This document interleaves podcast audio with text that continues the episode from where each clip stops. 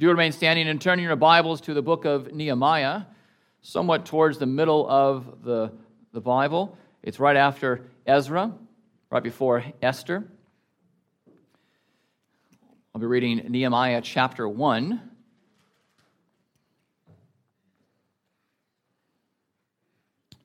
Before I read God's word, let us go again to God humbly in prayer. Father, will you please help us to understand this inspired, authoritative text, your word, where we see truth and grace, a divine speech for us today. In Christ we pray. Amen. Nehemiah chapter 1. Hear now the word of God. The words of Nehemiah, the son of Hacaliah. Now it came, now it happened in the month of Kislev, in the 20th year, as I was in Susa the citadel, that Hanani, one of my brothers, came with certain men from Judah. And I asked them concerning the Jews who escaped, who had survived the exile, and concerning Jerusalem. And they said to me, The remnant there in the province who had survived the exile is in great trouble and shame the wall of Jerusalem is broken down, and its gates are destroyed by fire. As soon as I heard these words, I sat down and wept and mourned for days. And I continued fasting and praying before the God of heaven. And I said, O Lord God of heaven, the great and awesome God who keeps covenant and steadfast love with those who love him and keep his commandments, let your ear be attentive and your eyes open to hear the prayer of your servant that I now pray before you day and night for the people of Israel, your servants, confessing the sins of the people of Israel, which we have sinned against you. Even I and my father's house have sinned. We have acted very corruptly against you, and have not kept the commandments, the statutes, and the rules that you commanded your servant Moses. Remember the word that you commanded your servant Moses, saying, If you are unfaithful, I will scatter you among the peoples. But if you return to me and keep my commandments and do them, Though your outcasts are in the uttermost parts of heaven, from there I will gather them and bring them to the place that I have chosen, to make my name dwell there. They are your servants and your people, whom you have redeemed by your great power and by your strong hand. O Lord, let your ear be attentive to the prayer of your servant and to the prayer of your servants who delight to fear your name, and give success to your servant today, and grant him mercy in the sight of this man now I was cupbearer to the king. Thus far, the reading of God's holy word. And may God add his blessing to the reading of his word. Thanks be to God. Please be seated.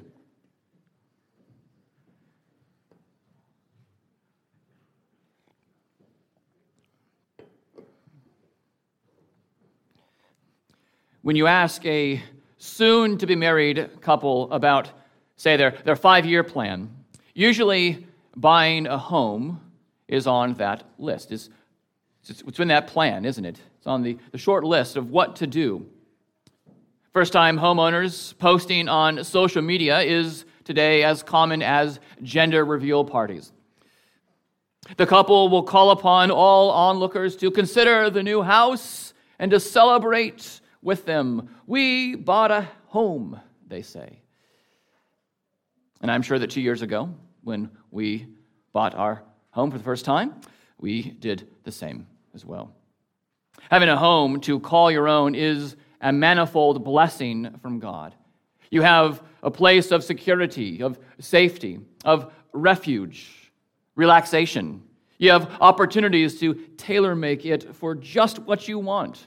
All those backyard projects, all that remodeling, all the hospitality, gardening, you can have chickens and all the rest. That's why our heartstrings are tugged when we watch that cheesy movie, Homeless for the Holidays, or some version of it. We, if you haven't seen it, it really doesn't matter. If you've seen one Hallmark movie, you've seen all of them. But if you've seen it, you, you wonder really, for Christmas, this family loses everything, even their beloved home. As we reflected last week during ABF, Israel rejoiced through Psalm 147 because of the rebuilding of the temple, and because they would return to the land that was once given them by their Redeemer. Verse 2 of that psalm says, The Lord builds up Jerusalem, He gathers the outcasts of Israel. This is what the book of Nehemiah is all about the rebuilding of the temple walls and city gates, and the regathering of the people of God. Why? For the worship of God and for the whole life obedience to the Redeemer, to their God. Now, we don't have time to explore every bit of Nehemiah. There's a lot in these 13 chapters. But don't fear. In February of 2024, in the evening, I will begin a series through Nehemiah. So here we have a big picture through all of Nehemiah. As we pull out some snapshots from this photo album of God's story of redemption through Nehemiah, we will see how they picture for us the coming Messiah, his mission, and his people. The message this morning through Nehemiah is zeal for the Father's house consumed the coming Christ. The message of Nehemiah is that God rebuilds his people and the place for his people. In 445 BC, the Persian king Artaxerxes allows his trusted official Nehemiah to visit Jerusalem and with Nehemiah will come then the third wave of returning exiles. Nehemiah had heard a sad report from one of his brothers down in Judah. And the report was this there is a remnant, but the remnant is not properly safeguarded. The wall of Jerusalem remains broken down, and the gates of the city have been destroyed by fire. You can imagine the sad and dangerous situation that Israel has found herself in, can't you? Just consider your own home, consider your own apartment. Would any of us today feel comfortable going to bed at night with all the doors open? With the garage door open? Of course not. The people of God desire to worship their God in his holy temple. And they need a fortress. They need a refuge in which they can live securely and joyfully. Nehemiah then weeps in prayer for his people. He weeps because of the destruction of the heavenly city that is on earth. And in his prayer, he doesn't excuse his people's sins, but instead confesses them to their God. He includes himself in that. Even though he wasn't there at the time, he says, My father and I have sinned. I am part of this people that has sinned against God. And then he pleads with the Persian king, asking Artaxerxes to send him to Judah for a time. And by grace, the king of heaven and earth allows this earthly king to give Nehemiah a brief leave of absence, along with materials necessary for rebuilding city walls. And when Nehemiah comes on the scene to inspect Jerusalem, to inspect the city walls, to, expect, to inspect the land what does he see? He sees a place of ruins. He sees a place with embers of the fire of destruction. He sees a place of sorrow. A crestfallen people, their heads bowed in, in pain, looking at their own city, looking at the walls that have been broken down, wondering if there would if there ever will be a time for that to be rebuilt like Gimli, who saw his beloved Khazad-dûm and could only lament the death of King Balin and bemoan the fate of the mines of Moria. Yet he remained hopeful for it to be rebuilt one day. Surely we see how Nehemiah's life at this point pictures the life of the coming Christ. The eternally begotten of the Father looks upon the people and upon this, this place, looks upon not only Jerusalem, but the whole earth and the Son says to the Father, Send me, Father. Let me go down there. The Son of God, who is, of course, more trustworthy than Nehemiah was to his king, he intercedes for the people, the people enslaved to their own sin, the people who have the light of their eyes filled with darkness. He inspects the place, he inspects the people, and he willingly offers himself to come down to earth the eternal Son of God, honors his Father, and gives this world a fighting grace by humbling himself as a servant, coming down with salvation in his bones, with his blood. He comes to a broken world, to a sinful world, one that needed true building, rebuilding. And this leads us then to our next parallel between Nehemiah and the Messiah. Thankfully, Nehemiah was able to influence a band of brothers to join him in building. They didn't have to be persuaded, although there, we'll see there was opposition. It didn't take much convincing for them to see this was a worthwhile project. They all wanted the same thing. They all wanted the, the temple, they all wanted the walls to cover to provide refuge for the people. Slowly but surely, then, the many men come together and they build. They build a lot of things, as you would see in Nehemiah. They build the sheep gate, they rebuild the fish gate, the gate of Yeshanah, the, the broad wall, the valley gate, the dung gate, the fountain gate. Perhaps you didn't know there were so many gates. And I didn't say them all. A lot of gates, a lot of land in need of a lot of protection. The temple and its walls were vast, and such godly labor called for all hands on deck. And eventually, though not without opposition, the wall was finished. And now, when the Messiah tabernacled among his people, he began to build. As we remember from Reverend Godwin's Thanksgiving sermon, the Christ construction was not of an earthly temple per se, but of a heavenly one a truly spiritual home. Now, there are many fine builders in this world, some of whom have built even some of this. What I'm preaching from was built by our own. And we're thankful for their work. And perhaps the children know of the fine construction work that Bob the builder does. Bob the builder, we ask, can he fix it? And we're told, yes, yes, he can. He can fix pretty much anything. And some are shaking their heads no. but as much as Bob the builder can build, this spiritual house is beyond his abilities. Constructing the heavenly abode of God is beyond not just his abilities, he's a fake one, anyways, but beyond all of our abilities. We do not build a house, we are not that good. Nehemiah needed a band of brothers to build the wall, to build those gates, to build the city itself. But Jesus, the Messiah, did not need a band of brothers to join with him building the spiritual house. All of the supposed builders, all those religious authorities, anyone who would compete for building this spiritual house didn't have it in them to pick up a single stone on which the church of Christ would be built the stone, the chief stone, the cornerstone on which the house would be built is Christ himself, who is a stumbling block to all who reject him, but is a foundation and a comfort for all who take refuge in him.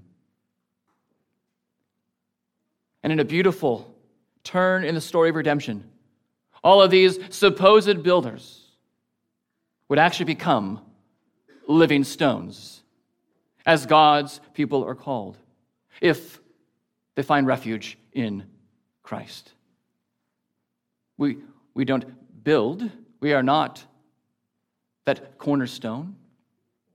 It isn't our lives that form the foundation for the church. We become the church, we become those living stones, that spiritual house of God because of what Christ has done. And the only way for this new Jerusalem to be built is for the Messiah himself to tabernacle among us and for his Spirit to indwell us by his grace. And this grace is only possible if this man, this God man, comes to earth to give his earthly tent for us. The one born in a stall because there was no room in the inn, now to build us heaven and earth. The one who had no home to lie down in at night, now to give us endless days in his house. We sing joy, joy, joy. And as I said a moment, moment ago, the band of brothers didn't really have to be persuaded. Nevertheless, they needed support. They needed support because of the growing opposition, because of the growing hostility. No sooner does the work begin than arises a contradictory spirit against Nehemiah, against this man and his ministry of rebuilding. It comes on the scene, and so does contradiction, so does opposition, so does hostility. We see that in several people. Sanballat, Tobiah the Ammonite, and other men mock Nehemiah. This was the first wave of opposition that came against Nehemiah. There was godless jeering at their work. There was a despising of the Jews and of their labor. But seeing the Lord's skillful hand to direct these men's hands, the naysayers upped the animosity and began to conspire against Nehemiah and his devoted followers. They tried to arrange a meeting, getting Nehemiah in a room where they could corner him and then kill him. But Nehemiah was on to them. They persisted, even said false things. False things like Nehemiah was leading a rebellion, or that the people have put up a rival king in Jerusalem. But Nehemiah's holy courage remained firm. Sanballat and Tobiah even sent a man to prophesy to Nehemiah, which we find out is a false prophecy. But the prophecy was pleading with him to hide himself in the temple. Get yourself in the temple because that very night, Nehemiah, they're coming to kill you. That's the only place of safety. Go there. But the goal, of course, was to lie in wait, to shed innocent blood in the temple. But Nehemiah, confident in the Lord, didn't fall for that trap, and God strengthened him, carried him through his ministry. Nehemiah faced great opposition. And as the story of the incarnation is told, it must be told with the opposition that the Messiah, that Jesus the Christ, faced.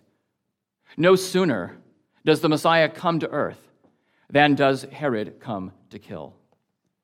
Satan led King Herod to seek all of the male babies born under the age of two to seek the Messiah, to devour the Messiah. And as we know the story, by God's direction, his only begotten Son fled the evil clutches, fled the, the fangs of that ancient serpent, Satan.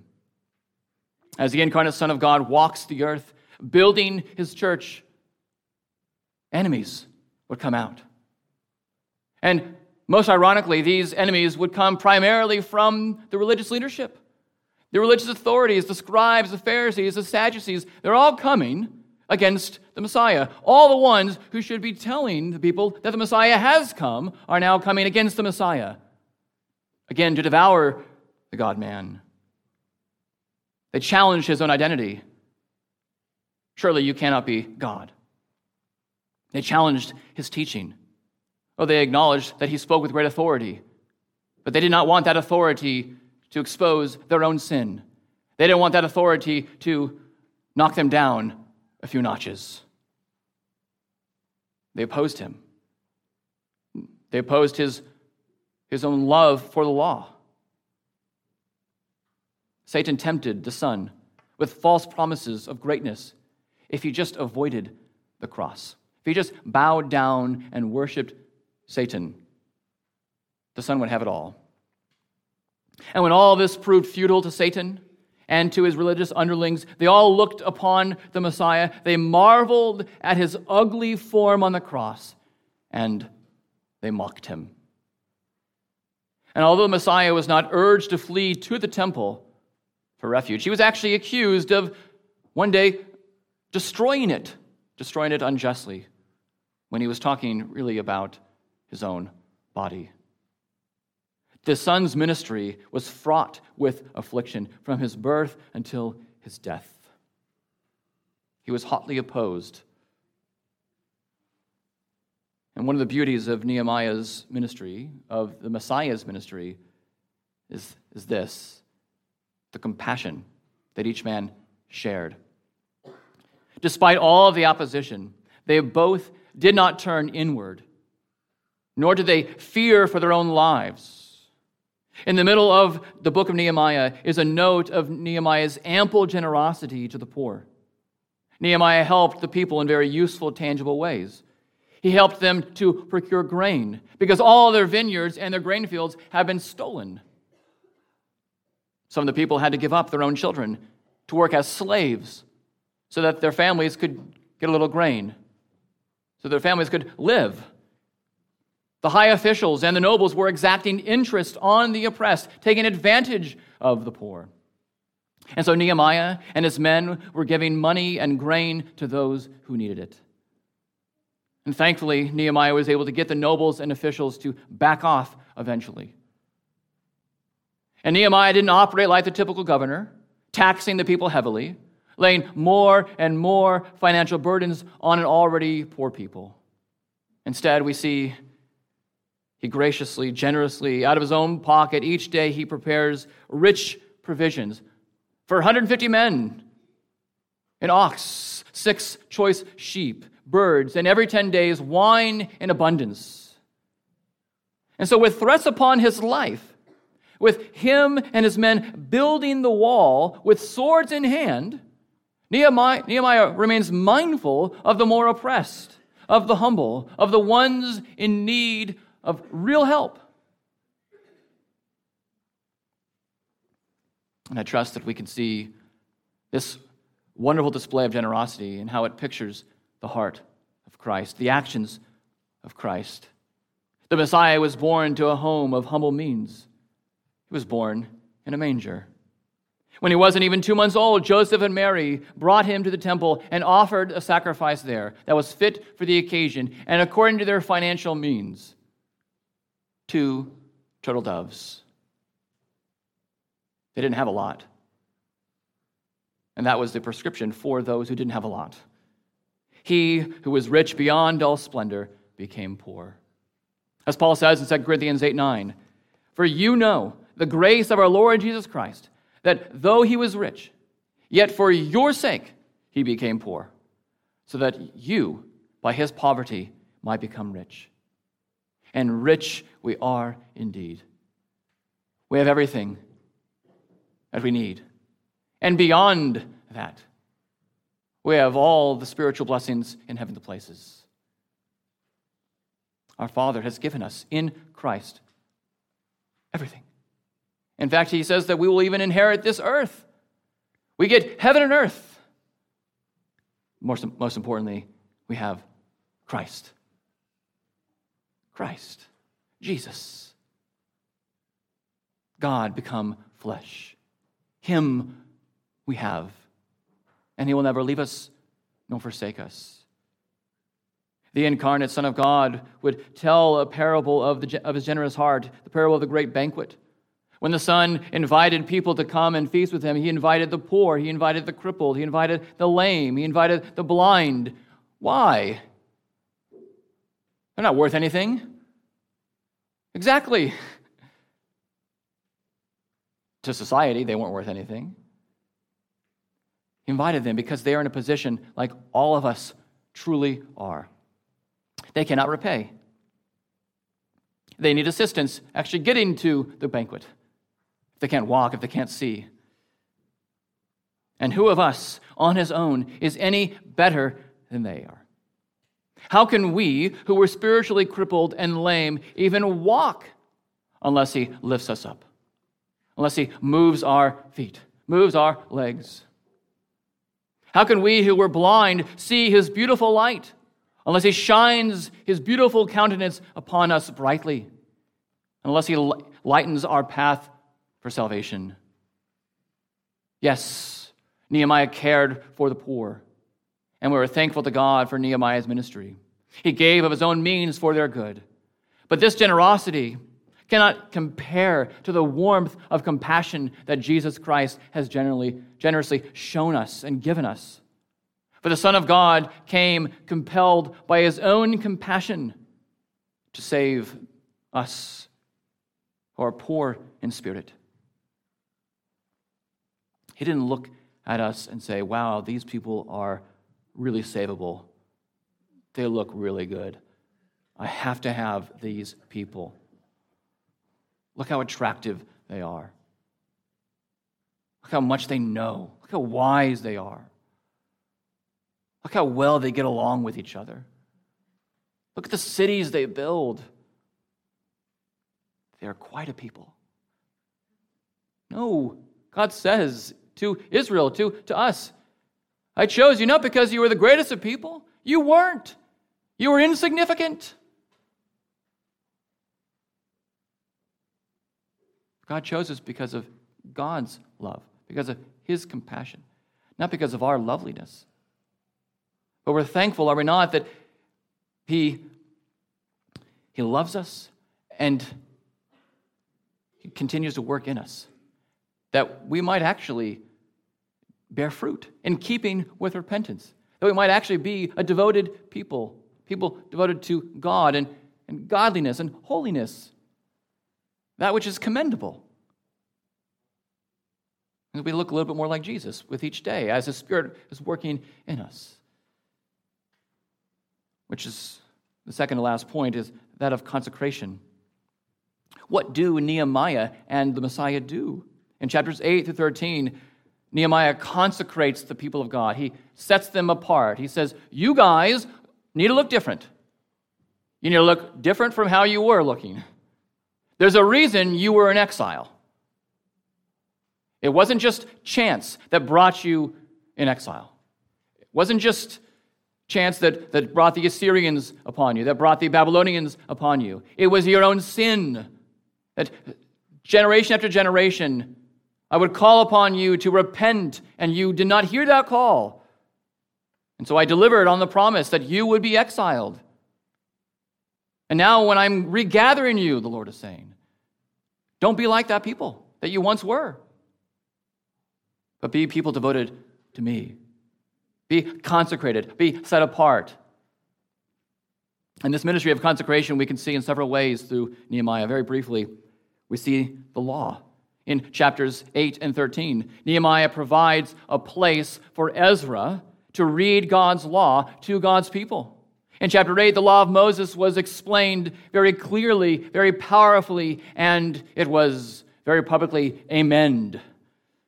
In chapter 13, before Nehemiah's time is up, Nehemiah institutes some final legal reforms. The temple chambers were cleansed, tithes were given, Sabbath laws were instituted, the bad priests were driven out. Marital sanctity was restored. Nehemiah put the law to good use to the people. The people of God are an obedient people. They love the law of the Lord, as the psalmist tells us. Nehemiah continued to consecrate the people by God's grace with Sabbath and with the meals in chapter 8. The people didn't observe the Sabbath in, in their exile. How could they have? Well, there wasn't any clemency for, for the people. Well, you want a day off. Go ahead, take it. It wasn't that. And even if there was that, we have seen in the Old Testament that time and again these people did not obey the law of God. They didn't set apart as holy the Lord's day. But Nehemiah knew that the Sabbath day was to be marked as holy. And moreover, his ministry restored the festivals.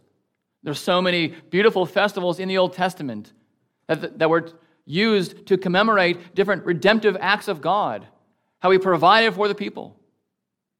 And these festivals were cast aside as well. But by, through Nehemiah, they are restored, and they even celebrated the Feast of Booths, which is a reminder of God's provision for his people, even while they were in these mini tabernacles, these mini tents in exile. God was still with them, caring for them, even when they thought that He wasn't. Even when they were under His disciplining hand. He was disciplining them because He loved them. That's what Hebrews says, isn't it? That God, the Father, chastens those whom He loves. Nehemiah also, through consecrating the people, he restores leadership in chapters 11 and 12, an important reform was having godly leaders. Nehemiah, knowing that he would be gone soon, put godly men in place. He oversaw the appointment of tribal chiefs, priests, gatekeepers, and Levites. He did all of this to ensure that the people and the place would be well taken care of when he returned. So he gives the law back to the people. He gives the Lord's Day, the Sabbath, meals, leaders back to the people. He sets them up for godliness. And we have certainly seen the incarnate Son of God in action in these ways, haven't we? As for the law, baby Jesus was not born apart from the law, he was born under the law. Why? To redeem us who are under the law. That's what Galatians 4 says. He was born of woman, born under the law, to redeem us under the law. Or consider the mature Messiah, the grown up God man on the Sermon on the Mount, he proclaimed that he came not to cast aside the law, but he came to fulfill the law at every point. Because God's righteous standard remains perfection. He does not grade on a curve. And he gives the law to his people to show them that he has kept every bit of it. But he has also given the law to his people as rule of life for us. He obeyed all the law for us that we might have his righteousness, that we might see life in him, in his life, in his death, in his resurrection, that we would follow him. And the Son has given us a Sabbath, He has given us a meal. True Sabbath rest can only be found in Jesus Christ. The Lord of glory has come down. He has humbled himself and he has given us a meal. He has given us the Lord's Supper. He has given us spiritual exiles a meal that we might be brought to our heavenly home. And in the time between his first and second comings, he has given us ministers, he has given us leaders. The Son who ascended first descended, and he set up his church on earth. And when he ascended, he gave his church spirit anointed officers to rule and to serve Christ. The Son of God made earth properly supplied as we await his second coming.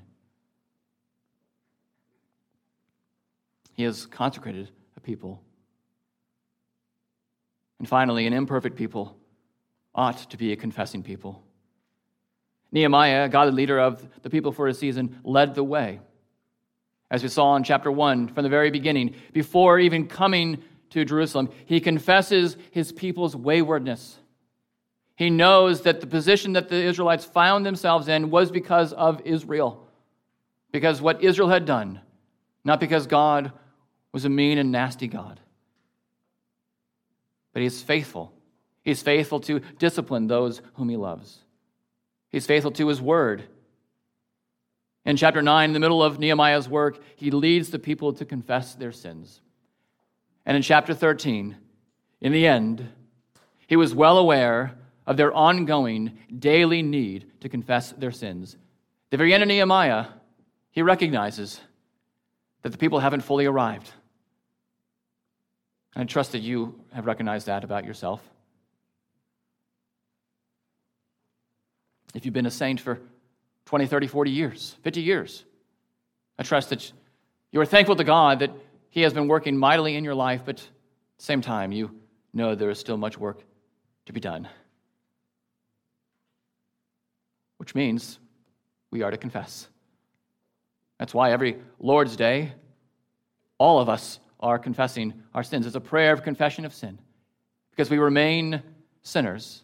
Not exclusively sinners, we are sinners turned saints. But we are at the same time sinner and righteous. And surely the Messiah takes on that role of interceding on behalf of his people. From the start of his life, he was baptized for sinners to fulfill all righteousness, he says. In the middle of his ministry, he confronted people in their sins, and he forgave people in their sins. People marveled at that. Yes, he can do these miracles, but only God can forgive sins. Yes. That should give you a clue as to the identity of this person. He isn't some mere man. Yes, he is man, but he is the God man. He is the Messiah. He is the one who's come to ransom captive Israel. And in the end, on the cross, he intercedes for us sinners now turned saints, and he dies on the cross for us.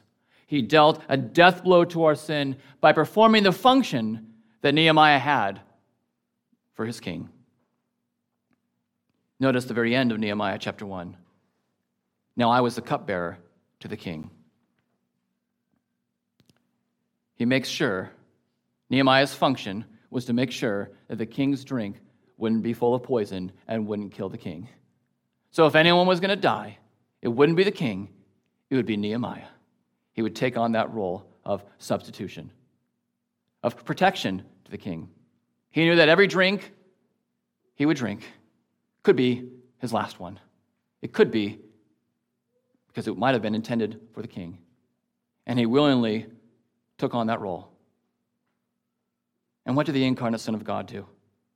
He took his Father's cup of wrath so that you and I wouldn't be killed, that we wouldn't die, but that we would have life eternal in his name. What beautiful grace from the life, ministry, and death of the eternally begotten God. No wonder we are called to bow down and worship the newborn King. Let's pray. Our God of redemption, we thank you so very much for seeing through the life and ministry of Nehemiah pictures of the Messiah, of Jesus Christ, who has come to a people in darkness to give them light, who has come to a people in sin and to give them eternal life, who has come to a people in need of great spirit wrought transformation and has even now given us his Spirit. We depend upon this Spirit even now. We pray, Lord, that you would continue to work in us, that we would appreciate all the more as each day goes by the saving work of the incarnate Son of God. In his name we pray. Amen.